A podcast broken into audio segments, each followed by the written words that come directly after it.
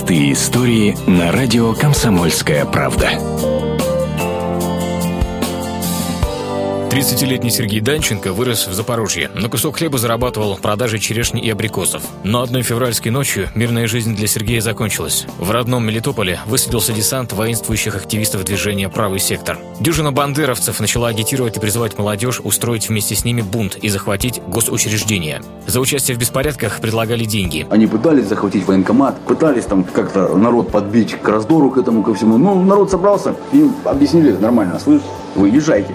Езжайте по-хорошему, потому что вы видите, ваша политика не лезет здесь. Езжайте, потому что будет худо. После этого у Сергея и его друзей начались проблемы. Через два дня к ребятам, давшим отпор провокаторам, домой стали приходить люди в штатском. Они представлялись сотрудниками службы безопасности Украины. Какие СБУшники сейчас у нас там есть на Украине в данный момент, да? Тут такие, вы видите, что они творят? Фашисты. А мы, тем более, наша часть Украины, сугубо русская. В любом случае, она никогда с этими бандеровцами никаких дел не имела и иметь не будет. После этого события украинец окончательно убедился, что пора перебираться в Россию. Тем более у него был и романтический стимул. В Нижнем Тагиле у парня живет интернет-подружка. Сергей познакомился с Татьяной во всемирной паутине полтора года назад. Девушке понравилась заметка на страничке незнакомого парня в социальных сетях, и она поставила лайк. Познакомились и стали общаться в сети каждый день. Сперва Сергей хотел предложить Тане переехать к нему, но когда в Мелитополе начались проблемы, выбрал другой вариант – переезд в Нижний Тагил.